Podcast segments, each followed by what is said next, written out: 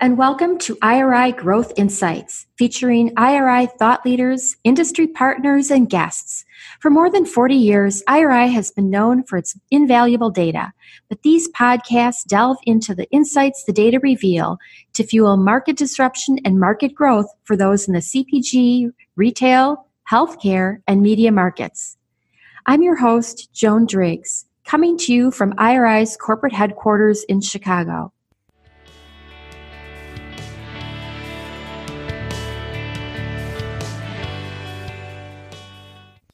Hello, and welcome to another episode of IRI Growth Insights. I'm Joan Driggs. IRI recently published a paper on Gen Z Understand Me, Don't Define Me, and it is generating a lot of buzz. Uh, I just recently I had the opportunity to speak with Jennifer Polino, IRI's Executive Vice President of Omnichannel Media, and Shelley Zalis, CEO of the Female Quotient, a collective working to advance equality and a valuable partner of IRI who contributed to our white paper. Um, we talked about what Gen Z looks like as they're coming of age. But for this episode, I'm joined by the report's lead author, Lynn Gillis, principal of IRI's survey and segmentation practice, to learn more about Gen Z and their relationship to brands, um, and really about how brands should be connecting with Gen Z consumers. So, welcome, Lynn. Thank you. Um, Lynn, the youngest Gen Zers are still in grade school, um, and the oldest of this generation are just 23, but already their sphere of influence is, is notable, right? What did you set out to learn with the research you conducted for the white paper, by which, by the way, for our listeners, can be found at iriworldwide.com. Um, just look for the report, understand me, don't define me. So, Lynn, what, what were the goals? Yeah. So, one of the biggest questions that both manufacturers and retailers have been asking us is how do I create brand loyalty among this Gen Z generation, right? Um, obviously, the idea is you start a, you know, you start a brand young with consumers and get them to, you know, buy it for a lifetime. That cohort, you know, adds a has a tremendous amount of lifetime value when you go at it that way. excuse me the thing is is that you know while this seems like a pretty straightforward question there's actually a lot more to it um, than you might imagine. So when we approached this whole body of work we came at it with three main questions. One was what does the brand discovery process look like for gen z? And how does that play into their willingness or unwillingness to adopt a brand and kind of call it their own. How does brent excuse me how does gen z's desire kind of not to be labeled impact the types of marketing or the types of messages that either will or will not resonate with them?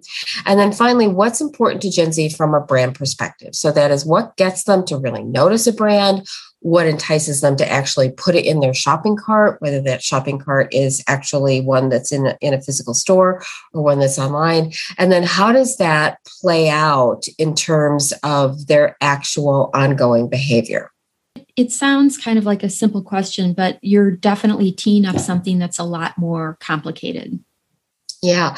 You know, I, I think that we all need to remember that, you know, Gen Z is really relatively speaking at the very beginning of this lifetime journey that they're going to have as shoppers right? There's so much that they're just beginning to discover and learn about shopping. And so in many ways you know they're really just kind of starting to flex their own shopper muscles for many of them who have jobs or who are earning their own money in other you know other ways babysitting or whatever you know they're just now recognizing what it feels like to spend their own money versus spending you know mom and dad's money. And i'll tell you that's an awakening for sure right? They they approach that decision making process in a much different way than they do when they're not the ones that are necessarily opening their wallets and you know and paying for it. Um, you know and so I think there's that piece to consider, but there's also the piece that is about the fact that this is a generation that is far more thoughtful about their purchasing um, and the impact that that purchasing has not only on their wallets, but also on things like the planet, society, their health, right? They come at decision making with a whole lot more information and a whole lot more I don't know, I guess I'd call it a very, a much more complex and nuanced approach than you might imagine right? Now i'm not going to i'm not telling you that they're going to like overthink every single thing that they do. That's not it at all.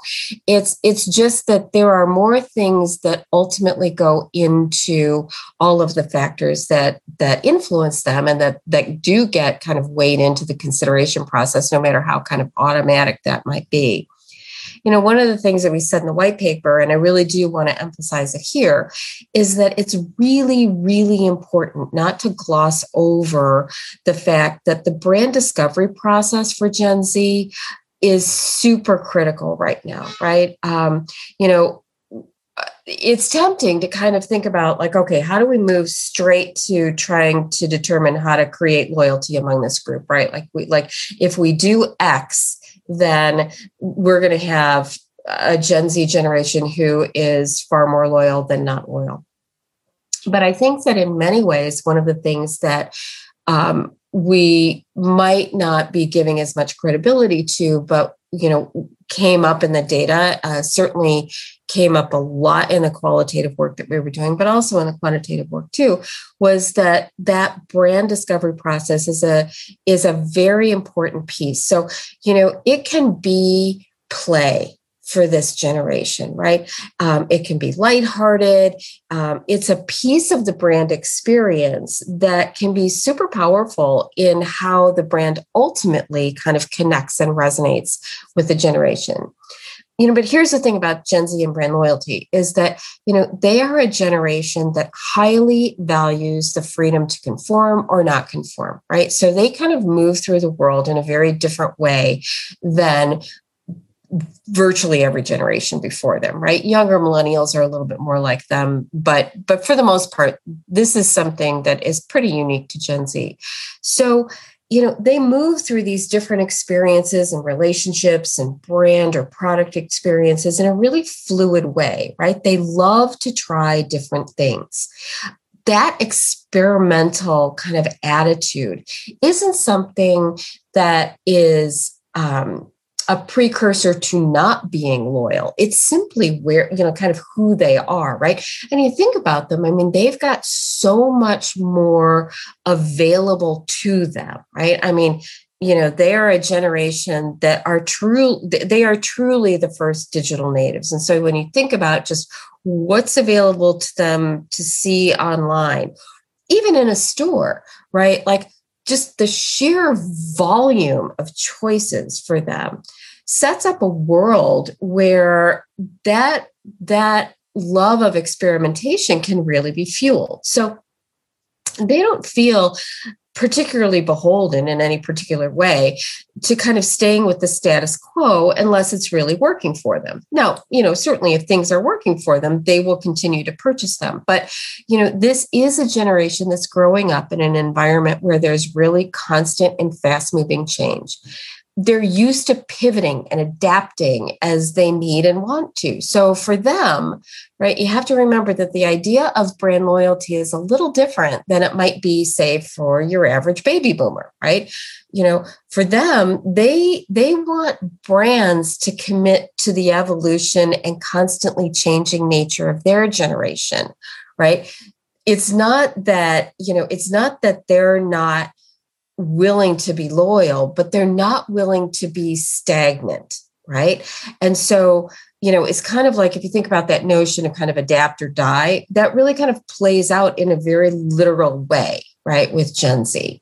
So, so you've yeah. kind of identified, you know, what makes Gen Z more unique or unique among generations. And that is, you've mentioned things like digital natives. You've mentioned mm-hmm. that they have um, far more fluid approach, you know, that they recognize that they're just starting their lives in so many ways. So they're just open to kind of going with the flow a little bit and expect others to do this, do the same.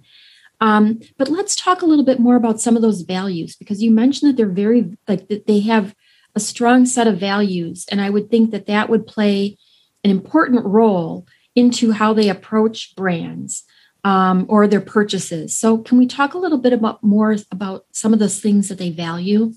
Sure, absolutely. You know, I think um, this is probably a generation that is, um, you know, when you when you think about what defines them, um, they you kind of have to take it back to how they grew up right? So this is a generation that demographically is the most culturally diverse generation ever. So there is a huge kind of just inherent um, uh, aspect to them where they're used to this level of diversity that you know simply wasn't necessarily as present in other generations right? Somewhat for millennials but it really takes place here. So if you think about like what the most disruptive forces are for this generation and what they value the most. It's it, it, it's all surrounded in that kind of cultural diversity and cultural intersectionality. It's not just about you know black or white. For them it's about and not or right? They don't want to be forced into uh, binary choices it that's probably the best way to, to put it. So they're really super fluid right? And they and they value that freedom right? That's that is a huge value for them. And so when we talk about brand loyalty right one of the things that that plays out in and, and kind of this expectation that i just mentioned that brands will evolve with them well you know they expect there to be um, a much more inclusive fluid approach that brands have to, to talking to them. The other thing that's hugely important for this generation is um, a social conscience, which includes an environmental conscience, right? So they want to do business with brands and retailers who have those same values. And in the work that we've done um, over and over and over again, one of the things that we see for them is that they you know put right at the top of their lists of things that matter and are most important when deciding you know kind of what to buy or kind of you know what characteristics are important when they're thinking about um, how they make their choices. That idea of caring about the environment and sustainability always rises to the top right? By by a really big margin. So those are those are the things i think that really make them stand out so, and this is going to sound like a really contrary question from me, but um, but I did read the report, so I know it's there. um, and that is, you know, they don't want to be they don't want to be compartmentalized. They don't want to be, you know, bucketed. But at the mm-hmm. same time, you you have approached this. You have discovered that there are some shared characteristics among this group, and you just mentioned, you know, that social and environmental awareness and the expectation um, that brands are going to be supporting their values. What else do we know about them um, that would be especially important for, for brands and marketers to be aware of? So, I, I think there's a couple things. Um, one is that this is a generation that has a huge bias to action, right? And remember, like this they they grew up or they are growing up right? Because many of them are still very young. Um, but they are growing up in a world where they kind of have instant everything right? Like i remember we were sitting in a um, we were sitting in one of the focus groups that we had done and in part of the work that um, we've done with gen z we've talked to parents of gen z as well as the gen z's themselves. And in one of the groups that we were doing with the parents there was uh, one mom that was kind of going on about like gosh it's so hard to be a mom of these kids right now because everything that they see they can theoretically get instantly right? Like it's instant access to streaming video. It's instant access to shopping. It's instant access to the news. It's instant access to everything. And the thing that as a parent that they've been trying to impress on and this was kind of echoed by parents across the board it's one of the things that really was thematic was was trying to teach them the value of waiting right mm. so there's this inherent tension right that that these kids are are experiencing which is you know they've they've grown up in kind of this instant access everything. They have a true bias to action right? Like they want to change the world right? And and and there's no reason why they think that they should not be able to do that and do it quickly right? So things that that don't happen quickly for them you know can cause some frustration right? So um, i think the idea of of speed is is huge for them right? Speed in a meaningful way right? So that's one thing you know so for example like if there were um, you know some kind of a, a, a, a you know i don't know i'm like let's take climate change for an example you know and there were a brand that was really you know touting that as a value they're not going to wait around right for them for that brand to take action in a visible way right? They're not they're not very patient with like all talk and no action. They want to see the action. So so that's one piece. Um, i think i think the other thing for them they're very action oriented. I think they're they're also they're also a group that is hugely hugely devoted to individuality and to authenticity, right? So they want to have that's a that authenticity I think really is a key a key word. It is, there. right? It is.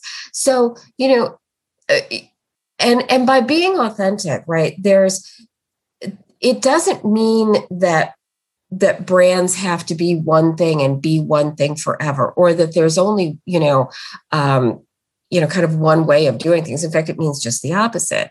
Um, you know you take for example some of the brands that we looked at within the white paper um, in terms of kind of how did how did gen z react to them. So we've got you know when you when you think about um, for example bang energy drinks versus native personal care products those two probably couldn't be further apart on the spectrum in terms of kind of how they present themselves right? Native's very um, you know uh, uh, subdued i would almost subdued and, and and really natural and and mm-hmm. you know the whole idea of kind of minimal packaging and minimal impact on the planet and good for you and all of those kinds of things you know go with that native native persona. And that works well for them because it's it's it's very consistent right with who that brand is Bang, on the other hand, is all bright and you know energetic and and it's very authentic to who that brand is, right? So or what that brand is, right? So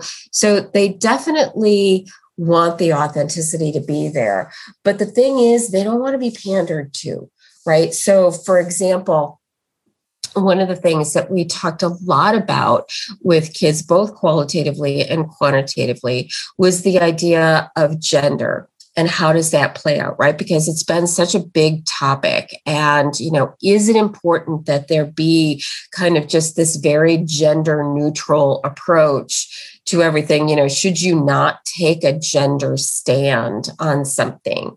And the, and the response that we got back from these um, from from these folks that we were talking to was was really interesting because they're like no it's not about that right? Like like that that gender right now for some brands is being used as a quote unquote marketing tool, right? And that's not what this generation wants. What this generation wants is if you're going to take a gendered approach to a product, it needs to make sense, right? Like, um, one of the things that came up in in some of the work that we were doing was this idea that um, you know why is there a difference between um, disposable razors for men versus women right? Uh, i don't know like one why is one packaged in very pink and you know yellow and more kind of traditionally feminine kind of colors. And the other stuff you know packaged in dark grays and navies and things that you know might feel more masculine right? Why is there a difference um, between the products themselves right? I mean, we had we had many of the of the women respondents that we spoke with were saying they go to the men's departments on things like you know razors or deodorants because those products work better right? So you know they don't they don't understand why things um you know and so that kind of comes up as like a like a, a big question for them right? So so if there is an authentic portrayal of a brand that makes sense and is gendered that's great but what they don't see the need for is to have kind of this false sense of, you know, it needs to be pink or it needs to be blue. Like that doesn't make any sense to them. And that just inherently is kind of dissonant. Yeah. Does that make sense? It yeah. totally does. Yeah. And you know what? You're you're kind of taking me into a, a different path too, because we've been talking a lot about the brands, which is awesome. Um, but there's one thing, like now you're kind of talking about shopping different aisles or going mm-hmm. to different places.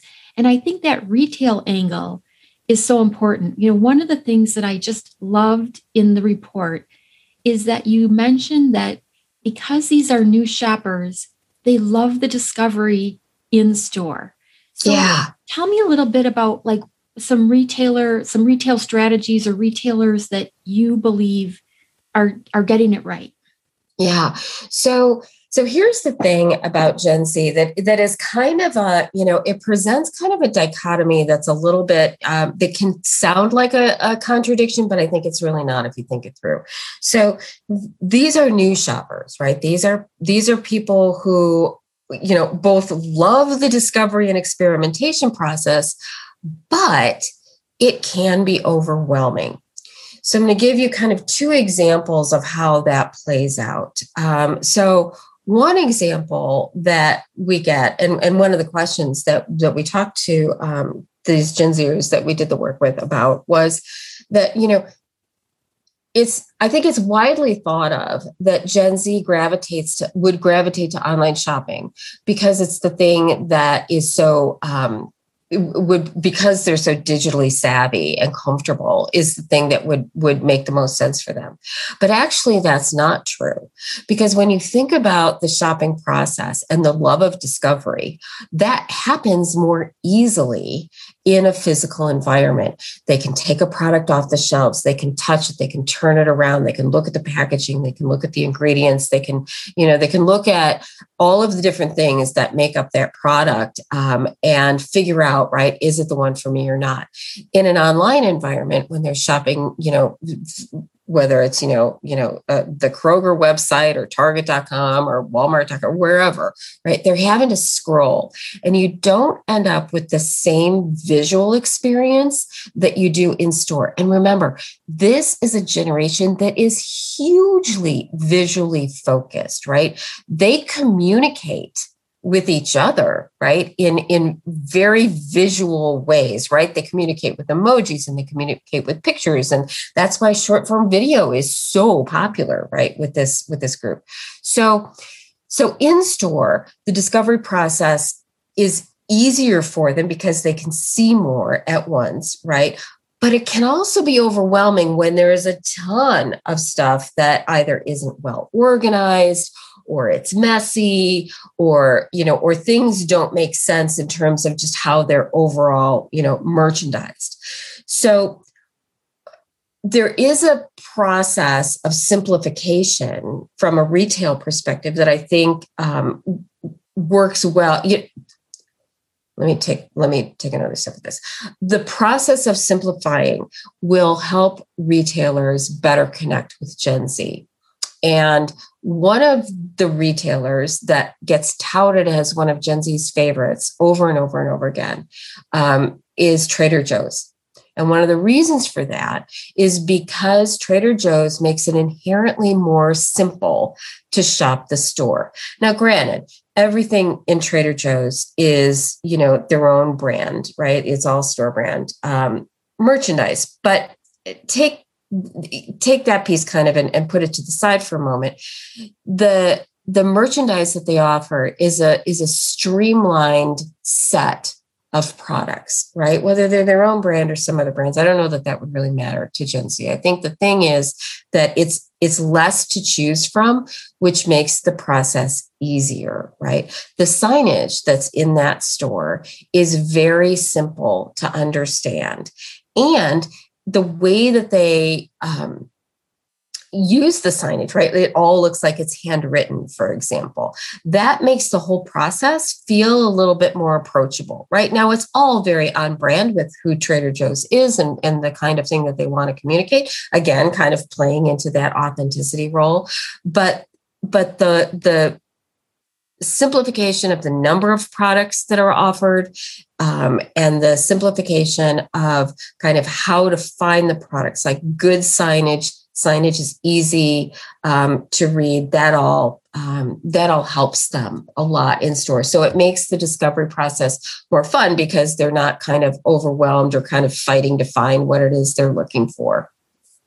So um, you've talked you mentioned this a little bit um, in that they are they are the digital natives. They love short form video. So mm-hmm. how does that play into you know how does the popularity of of short form video like tiktok or instagram i mean how does that play into um, gen z's relationships with brands?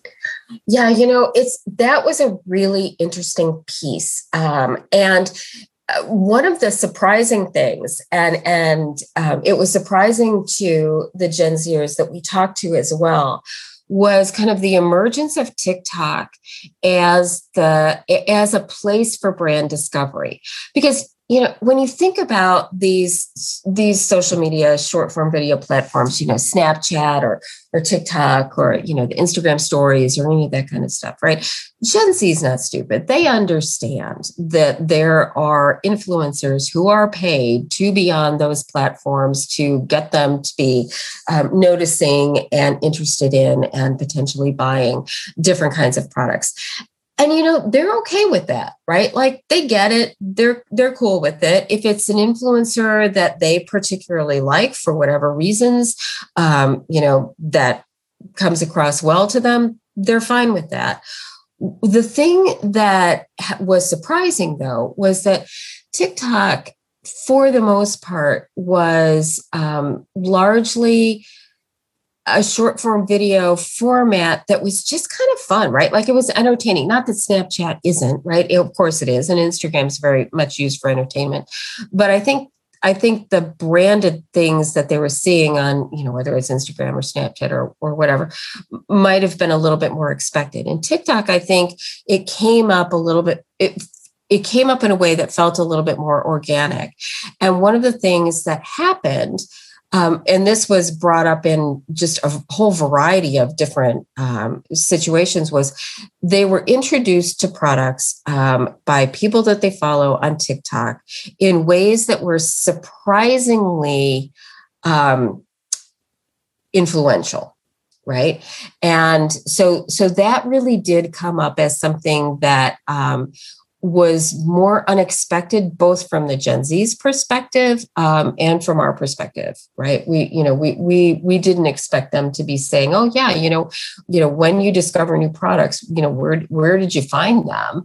And and they were like well tiktok you know? And and that was you know that was a big thing. And i think that that speaks to the power of things that are less manufactured and and again kind of more organic in in breaking through to, to this generation right because even those influencers are going to put their own spin on it they're going to deliver right. it in in a way that is associated more with their personal brand so that is mm-hmm. fascinating um so as we wrap up lynn like if you were you know to kind of make some recommendations or something what do you think what are like one or two or even three things that you think brands should do to connect with this this generation? Sure. So I think above all, right, be who you are, right? Embrace if you know if you have you know a, a brand personality or a brand a set of, of, of brand traits that are just emblematic of you know who you want that brand to be go all in with it, right? Like be that brand everywhere. Like don't don't hesitate, right? With this with this generation. Like like do it with with all you've got. And be willing to evolve kind of as you move forward, right? So I realize that's much easier said than done. Um, but it is something that I think is going to be a continuing and growing expectation, right? To stay relevant, you're going to have to keep their attention. So it's this constant innovation, um, not necessarily in terms of changing what the brand is, but but certainly keeping their attention by talking about the brand in different ways and and and being unique in that aspect is important. I think secondly um, is have have some kind of social commitment that you make and act upon right? Because it's not going to be just enough to be a brand that's out there anymore. This is a generation that expects brands to be more than just, you know, the can of soda or you know, the the bottle of milk or the bag of nuts or, you know, whatever the thing is. Um, they expect brands to participate in making the world a better place. So so pick something and be vocal about it and and really again be all in with that commitment. Um, and then i think the, the, the last thing is um, don't forget to have fun right? And don't forget that this is a generation that is that is just learning. So again it kind of i'm going to go full circle back to where we started which is don't shortchange that discovery process whether you're a brand or whether you're a retailer. That is that is just such a foundationally critical piece right? And and to make that process as engaging as you possibly can. And that you know that comes through packaging that comes through messaging that comes through um, all of the different ways that you know you lead a, a gen zer to your product in the store all of it right becomes something that can be just a really really enjoyable and fun aspect for for a generation that really kind of you know tends to be more serious overall. It, it's a wonderful it, it's a wonderful way for them to participate in learning about brands in a way that's really enjoyable for them. So those would be the three things that i would leave you with that's awesome and and I do want to recap just a couple other things that you said because, you know, you really did um, make a point of saying this generation recognizes that their journey is just beginning. You know, there may be 20% of the consumers and and they control, you know, about what 143 billion of direct spending now, but that's going to change. Um, they are the most culturally diverse, they are digital natives, and they are not an either or generation. They are a yes and generation. Um, so, hey, marketers, be true to your brand. Um, be even as a brand, be your authentic self. That is such a, a now thing to say. Um, be willing to evolve and stay relevant with this generation as they mature. Be committed socially and be a partner to them because they do want to change the world. And don't forget to have fun with this generation. Be engaging. So, Lynn, some excellent topics. Um, we could go on and on, but you have answered so many of the burning questions about this generation. So thank you so much. Oh, thank you, Joan. Okay. Talk to you later. Okay. Bye. Thank you for listening. Please become a subscriber and let us know what you want to learn more about. We'll serve it up in a future IRI Growth Insights episode. Look for us wherever you get your podcasts and be sure to review IRI Growth Insights. Also, visit us on the web at iriworldwide.com and connect with us on Twitter, Facebook, and LinkedIn.